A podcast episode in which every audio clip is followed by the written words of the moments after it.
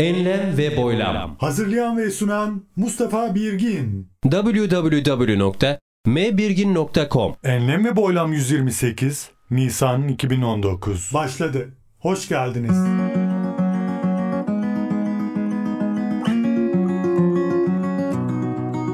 Merhaba değerli dinleyenler. Yine yeni bir Enlem ve Boylam'dan sevgiler, saygılar. Efendim bugün konuğumuz Mehmet Çoğal Bey. Amerika'dan izlenimler köşesini daha önceden Enlem ve Boylam'da yapıyordu. Bu Enlem ve Boylam bölümünde Amerika'ya dair bazı bilgilerin yanı sıra Amerika'da bulunan bazı şehir ve eyaletlerin telaffuzları üzerinde duracağız ve başlıyoruz. Hocam İngilizce telaffuzu hakkında neler söylemek istersiniz? İngilizce'de bazı harfler bir araya geldiğinde farklı şekilde telaffuz ediliyor ama biz sanki bunları sanki Türkçe'de okunduğu gibi okunuyor zannediyoruz. Mesela ben ilk geldim. Geldiğim şehrin ismi Baltimore. Yazılışı Baltimore Türkçe'de. Biz buna Baltimore, Baltimore, Baltimore diyoruz Türkiye'de. Böyle biliyoruz. Çok bilinen bir şehir değil ama biz Baltimore diyoruz. Ben şimdi uçağa bindim. Uçak New York aktarmalı. New York'tan Washington DC'ye tekrar uçuyorum. Çünkü Baltimore havaalanı yok. Baltimore'a yakın havaalanı Washington DC'de. Orada iniyorum. İndikten sonra ilk gümrükte kapıda beni karşılayan görevli Welcome to Baltimore diye bir şey söyledi. Ne? Ne dedi? Welcome to Baltimore. Ben Baltimore. bir, birkaç kez böyle bir, bir şaşkınlık yaşadım. Bir adama bakıyorum. Ne? What? Böyle hani ne diyorsun? Adam biraz daha yavaş ve Welcome to Baltimore dedi. Tamam welcome kısmını anladım ama Hı hı. ne diyorsun? Ondan sonra ne diyorsun? Yani bir, bir şey yapamadım. Ondan sonra Hmm. jeton üçüncüden sonra düştü. Meğersem adam welcome to Baltimore diyormuş. Ama Baltimore'u Baltimore diye söylemiyor. Baltimore diyor. Bu benim için bir şok oldu yani iner inmez. Dedim ki geldiğim şehrin ismini bile doğru düzgün bilmiyorum o beni bayağı bir şaşırtmıştı.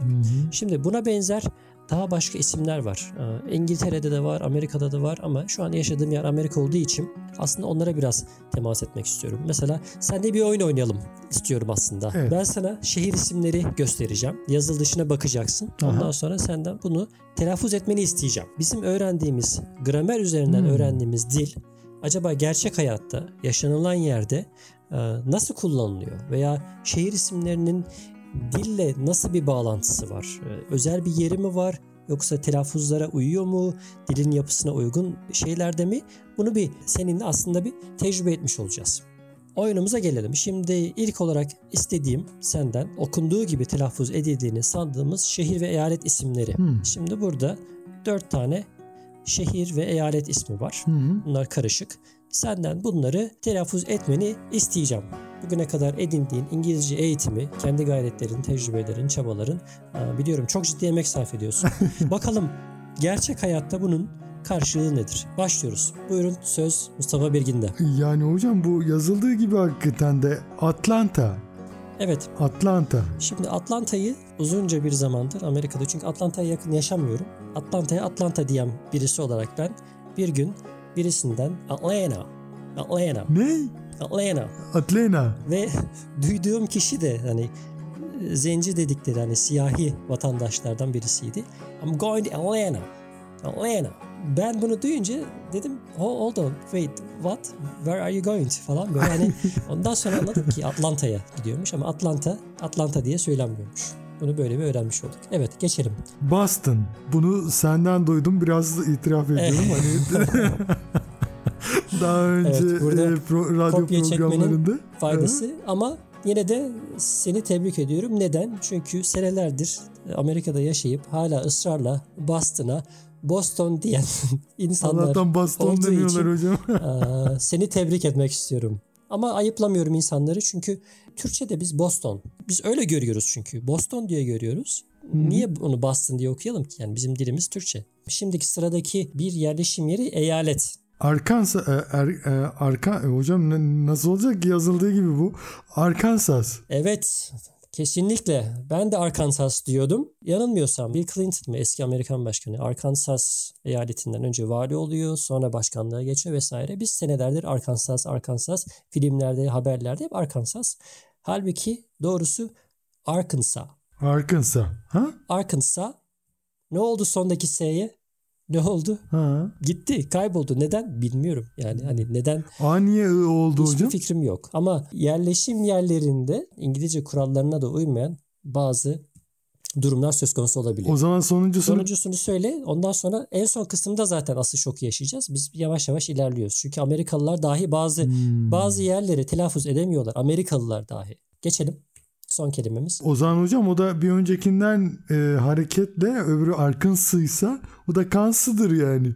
Kansas diye yazıyor Kansas. Bu aslında bu, bu da beni şaşırtanlardan birisiydi. Çünkü ilk duyduğumda ben de hani gerçekten şaşırdım. Bu Ya da Kansas mı? e, bu hocam e, Kansas. Kansas. Ha Kansas aslında t- t- kulak dolgunluğu var gibi. Kansas. Kansas'da ilginç bir şehir. Kansas aynı zamanda eyalet. E, Kansas City diye bir şehir var. Eyalet sınırı şehri ortadan ikiye bölmüş. E, şehrin bir kısmı bir eyalette, diğer kısmı başka bir eyalette. Bir kısmı Kansas eyaletinde, bir kısmı Missouri eyaletinde. E, hani yanılmıyorsam bildiğim kadarıyla, hatırladığım Hmm. kadarıyla doğrusu bu. O da ilginç bir anekdot olarak dinleyicilerimize paylaşalım. Şimdi gelelim. Bunlar böyle. Benim düşüncem şu. Yerleşim yerlerine isim verilirken biliyorsun e, İngiltere'den göç eden bir grup göçmen. Amerika'da çoğu söz sahibi olan ilk e, yerleşim yerlerine gelenlerin pek çoğu İngiltere'den gelmiş. Dolayısıyla İngilizce dili bu yüzden baskın ve yerleşim yerlerinin bazı yerlerinde de İngiltere'deki şehir isimlerini aynen vermişler. Hatta e, Amerika'nın e, kuzeydoğu kısmına New England, Yeni İngiltere ismini bile vermişler. Hani orayı öyle adlandırmışlar. New York, İngiltere'de aslı York.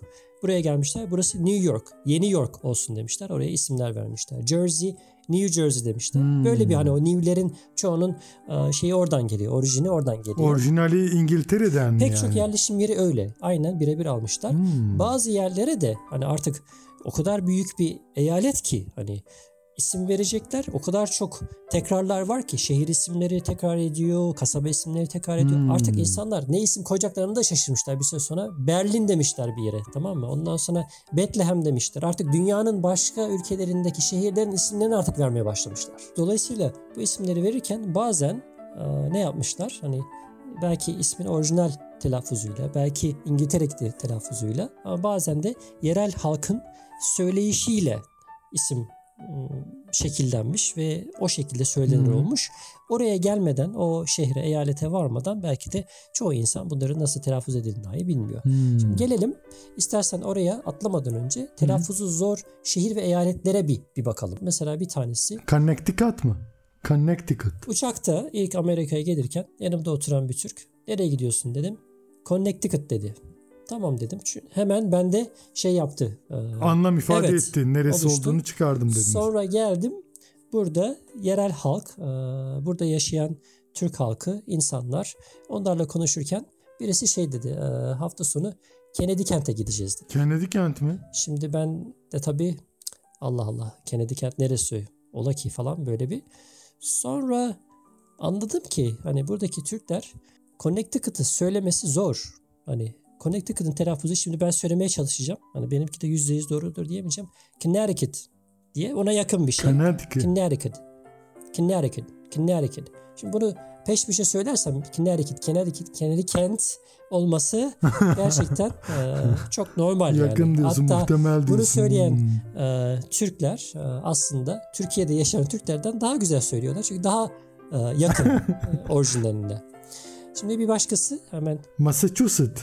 Yakın, güzel. e, Massachusetts. Massachusetts diyorlar. Massachusetts. Ha, bu biraz herhalde filmlerde çok çıkıyor da dizilerde Evet. denk geldi. Oradan biraz kalmış demek ki aklımda. Yakın mı oldu diyorsun hocam? Şimdi yakın olduğu şöyle bir durum var. Burada da fakat yazılışı çok zor. Massachusetts'ta mı yaşıyorsunuz hocam? Massachusetts'te yaşıyorum. Artık Massachusetts'i yazabiliyorum hatasız şu anda. Tekerleme gibi. Siz bizim Çekoslovakyallaştıramadıklarımızdan mısınız diye bir tekerleme var ya hocam Evet. Türkçe'de. Siz bizim Massachusetts'laştırabildiklerimizden misiniz filan diye bir tekerlemesi de yapılabilir aslında bunun da. Bence güzel güzel bir çalışma olabilir. Evet.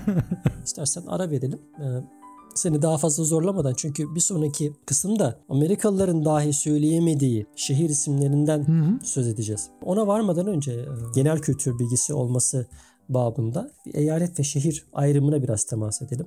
Bazen bu karıştırılabiliyor, karıştırılabiliyor. Türkiye'den bakınca Amerika Birleşik Devletleri bir ülke gibi gözüküyor ama aslında federal bir ülke.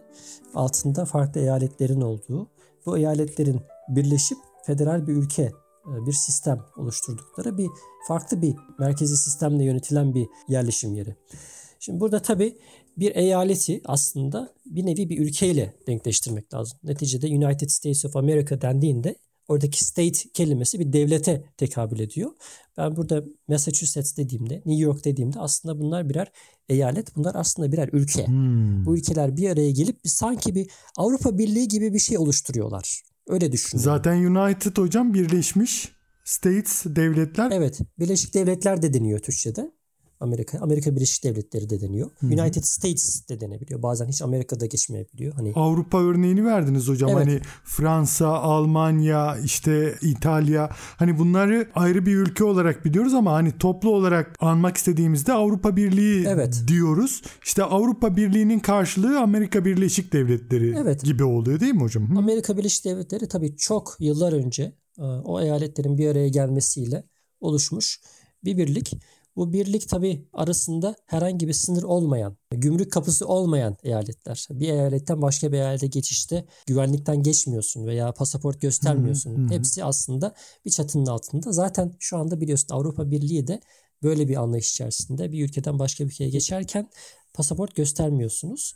Ama o federal yapı e, henüz yok. Hani Amerika'daki o federal yapı Avrupa'da yok. Yani merkezi bir yerden bütün Avrupa ülkelerine şunu yapacaksınız diyen bir sistem yok. Burada federal hükümetin belli alanlarda eyaletlere söz geçirdiği belli konular var. O yüzden farklı bir yapı aslında. Şimdi gelelim şehir eyalet ayrımına. Şimdi bizim bildiğimiz New York mesela hep biz New York'u bir şehir olarak biliriz değil mi? Aslında New York bir eyalettir. Hmm. New York eyaletinin başkenti de değildir New York City. New York eyaletinin başkenti Albany'dir. Ama New York City eskiden beri bilinen özellikle Avrupa'dan gelen göçmenlerin ilk Amerika'da ayak bastıkları böyle o gümrükten geçtikleri hatta orada bir ada vardır hemen New York şehrinin yanında küçük bir ada. İlk göçmenler o adaya gelir.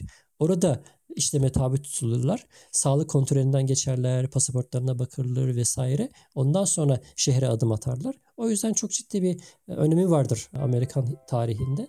Ama şehirdir New York. E, Ama aynı zamanda eyalettir. Çok uzanan, büyüyen bir eyalettir aslında. Kuzeydoğuya doğru yukarı Kanada'ya kadar uzanan ciddi büyük bir eyalettir. Ama New York City o eyaletin böyle en doğusunda, kıyıda köşede kalmış bir şehirdir. Onun dışında Washington dediğimiz bir e, yapı var. Washington'da bir eyalet fakat eyalet olan Washington kuzeybatı. Öyle konumlandırabileceğim şu an. Az çok harita önümde yok.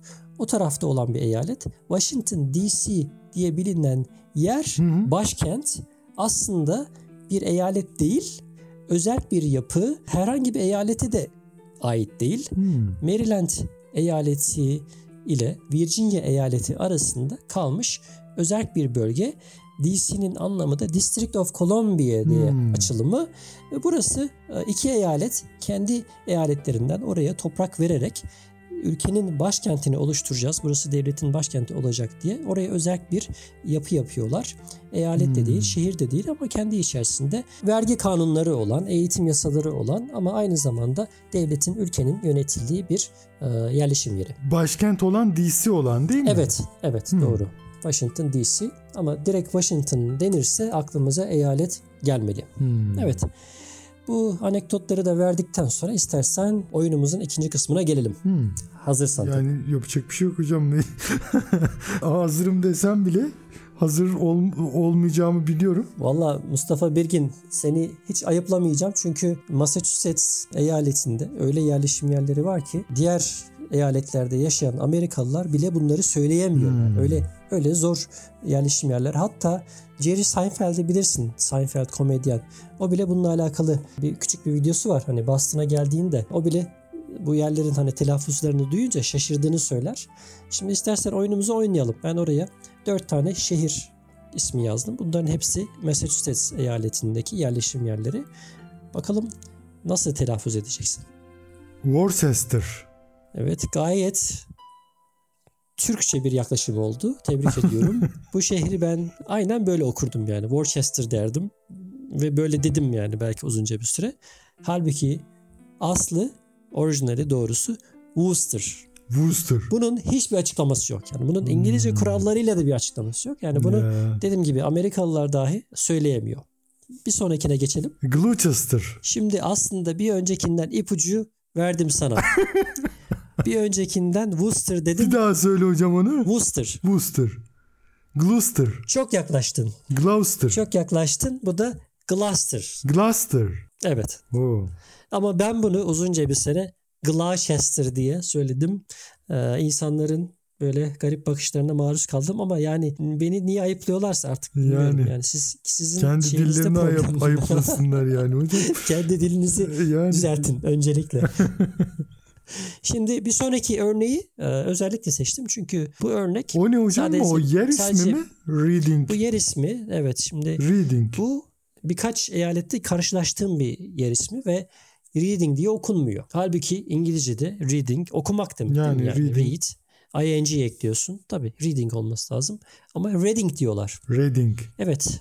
Stoneham. Şimdi bu da bu da ilginç bir kasaba ismi. Stoneham. Normalde Stoneham. iki kelimeden oluşan bir kasaba değil mi bu? Hmm. Normalde böldüğün zaman genelde hani bazı yerleşim yerlerini hiçbir kelime anlamı olmamasına rağmen bazı yerleşim yerleri de direkt böyle İngilizce'deki kelimelerden oluşturulan yeni bir kelime, yani bir yerleşim yeri diye düşünülebilir. Bunda da aynı şekilde ben stone, taş hem de pastırma anlamı ona yakın bir şey. Şimdi stone ve hem'i birleştirince Stoneham diye düşünüyorum. Halbuki bunu da yine yerlilerden duyunca ben öğrenmiş oldum. Buna Stoneham Hmm. diyorlar Stoneham. bu yerleşim yerine. Çok enteresan. Böyle diyorlar. Belki kulağa daha da güzel geliyor. Stoneham sanki böyle bir yerleşim yeri için. Kulağa bir- kolay geliyor hocam da o şekilde yazsalar bir daha keşke. Yazamıyorlar işte. Şimdi işin ilginç tarafı da o. Yani bilmiyorum dikkat ettin mi Meybirkin? Şimdi e, İngilizce sözlüklerde kelimelerin yanında bir de böyle bir telaffuz gibi bir şey vardı. Böyle bir farklı böyle garip simbol, semboller bir şeyler vardır. Dikkatini çekmiş midir bilmiyorum. Söyleniş şekli diye yani aslında Fonetik gösterim mi deniyor? hocam ona? harflerin evet ayrı bir fonetikte yani söylenme biçiminde farklı bir dil var orada. Yani İngilizce hı, aslında hı. tek yazıldığından ibaret değil bir söylenme dili de var. O yüzden aslında bir zor da bir dil yani hani insanların öğrenememesi belki e, bunda da büyük bir etkene sahip. E, madem öyle e, söyleyeceksiniz onu niye o zaman oraya yazmıyorsun diyebiliyor insan. S ile. H harfi bir araya geldiğinde şey oluyorsa o şeyinin ayrı bir simgesi varsa o zaman onu kullan diyesi geliyor ama artık Yani- değil tabii belli bir noktaya gelmiş yüzyıllar geçmiş üzerinden hani oturmuş ve çok da zengin de bir dil yani. Hani ben İngilizceyi öğrendikten sonra hala daha kelime öğreniyorum ben. Hı. Kaç senedir bu ülkede yaşıyorum. Yani bir anlamın birden fazla kelime karşılığı olabiliyor. Ee, O yüzden hani çok kolay öğrenilecek bir dil değil aslında. İngilizce. Belki de e, hani buradaki öğrencilerin çocukların, burada yaşayan insanların da hani dil öğrenmede sıkıntılarının olmasının bir sebebi de o belki de hani dilin mesela yine belki alakasız bir şey olacak ama hemen kısa bir giriş yapıp çıkayım oradan. Burada matematik öğretimiyle alakalı bazı sıkıntılar yaşıyor devlet. Öğrencilerin matematiği tam istedikleri gibi öğrenemediğinden şikayet ediyorlar ve bir yerde okuduğum bir bilim adamının tespiti şu. Diyor ki normalde diyor Çince'de diyor Avrupa dillerinde diyor farklı dillerde diyor sayılar şu şekilde gider diyor. 1, 2, 3, 4, 5, 6, 7, 8, 9, 10, 11, 12, 13, 14, 15, 16, 20, 21, 22, 23, 24, 30, 31, 32 yani 10, 20, 30 yanına şey eklersin. Hani 1, 2, 3 diye o sayıları eklersin. Hı hı. Şimdi burada birden 10'a kadar sayılar var mı? Var. 1, 2, 3, 4, 5, 6, 7, 8, 9, 10. Tamam. Ondan sonra 11 normalde gramer mantığı olarak nasıl olması lazım? 10, 1. Hı. Değil mi? 10, 2. 10, 3 olması lazım değil mi? Adam diyor ki Çince'de bu böyle diyor. Japonca'da böyle diyor. Avrupa dillerinde böyle diyor. Burada diyor birisi çıkmış kalkmış 11'e 11 demiş. Ne alaka diyor. Yani Hı hı. nereden? 12, Hı hı. 12'ye 12 demiş. 13'e Hı hı. 13 demiş. Onda öyle 14 demiş. Yani yani 13 acaba 30 mi diyecek 3 mü diyecek falan birler ve onlar basamağı karıştırıyor. Yani sonuna kadar dinlemeniz lazım. Hani 13 mü 3 mü 30 mu demek istiyor diye. Kesinlikle o kısmı var ama hani eğitim kısmına bakan yönüyle matematik eğitimine bakan kısmına özellikle profesörün araştırmacının söylediği şey şu. Öğrenciler dil yüzünden matematiği geç öğreniyorlar diyor. Yani 20'ye kadar Hmm. saymayı öğrencilerin öğrenmesi zaman alıyor diyor. Halbuki bunu öğrenmesinin daha basit hale gelmesi için eğer ondan sonra logic olarak, mantık olarak 10-1 dese, 10-2 dese çok daha hızlı öğrenecek ve Yani. çocuğun gelişimi daha hızlı olacak diye de bir şey söylüyorlar. Yani dille alakalı. Bu da antiparantez. E, alternatif olarak e, değiştirilemiyor mu hocam? Hocam Yani- değişim ben bilmiyorum tabii İngiltere İngilizcesi kısmına bir şey diyemem ama Amerika'da değişim bence çok zor. O, senelerdir hala daha Hmm. metrik sisteme geçememiş bir ülkeden söz ediyoruz burada. Yani hani Hmm. millerle, inçlerle, yardlarla Fitlerle. Kesinlikle Fahrenheit'la hala daha devam eden hani dünyaya kıyasla ayrı bir dünya burası. Bütün dünyadan ayrı. Hala da insanların normal metre ile santimetre ile hesap yapamadığı, kullanamadığı bir ülke. Şimdi bunu düşününce değişim gerçekten zor. Hı hı hı hı. Evet hocam ve böylece bölümümüzü bitirmiş olalım. Var mı son olarak eklemek istedikleriniz? Teşekkür ediyorum. Ben oldukça keyif aldım seninle birlikte olmaktan. Eyvallah hocam, biz de. Aynı zamanda Hı hı. sanki bir nevi böyle bir senin de hasret gidermiş olduk bir nevi. Uzunca bir süredir görüşmüyorduk, konuşamıyorduk. Ee, Benim açımdan da oldukça keyifli bir sohbet oldu. Çok teşekkür ediyorum. Her zaman enlem ve boylamda e, yer almaktan keyif duydum, e, onur duydum. E, Her zaman senin çalışmalarını takdir eden birisi olarak özellikle İngilizce öğrenimine verdiğin emek ve gayretin boşa çıkmayacağını düşünüyorum. Çalışmalarında tekrar başarılar diliyorum sana. Hocam çok çok teşekkür ederiz. Sizlerin de az katkısı olmadı hani enlem ve boylama. Destekleriniz için çok çok teşekkür ediyorum hocam. Sizlere de ben başarılar diliyorum yeni çalışmalarınızda, yeni projelerinizde ve yeni podcast'inizde diyorum. Teşekkür ederim ben de. Değerli dinleyenler konuğumuz Mehmet Çoğal Bey'di. Kendisi neredeyse 15 senedir diyeyim Amerika'da bulunuyor ve kendisiyle İngilizce üzerine bir köşe yapmış olduk. Yine yeniden birlikte oluncaya dek esen kalınız, hoşça kalınız.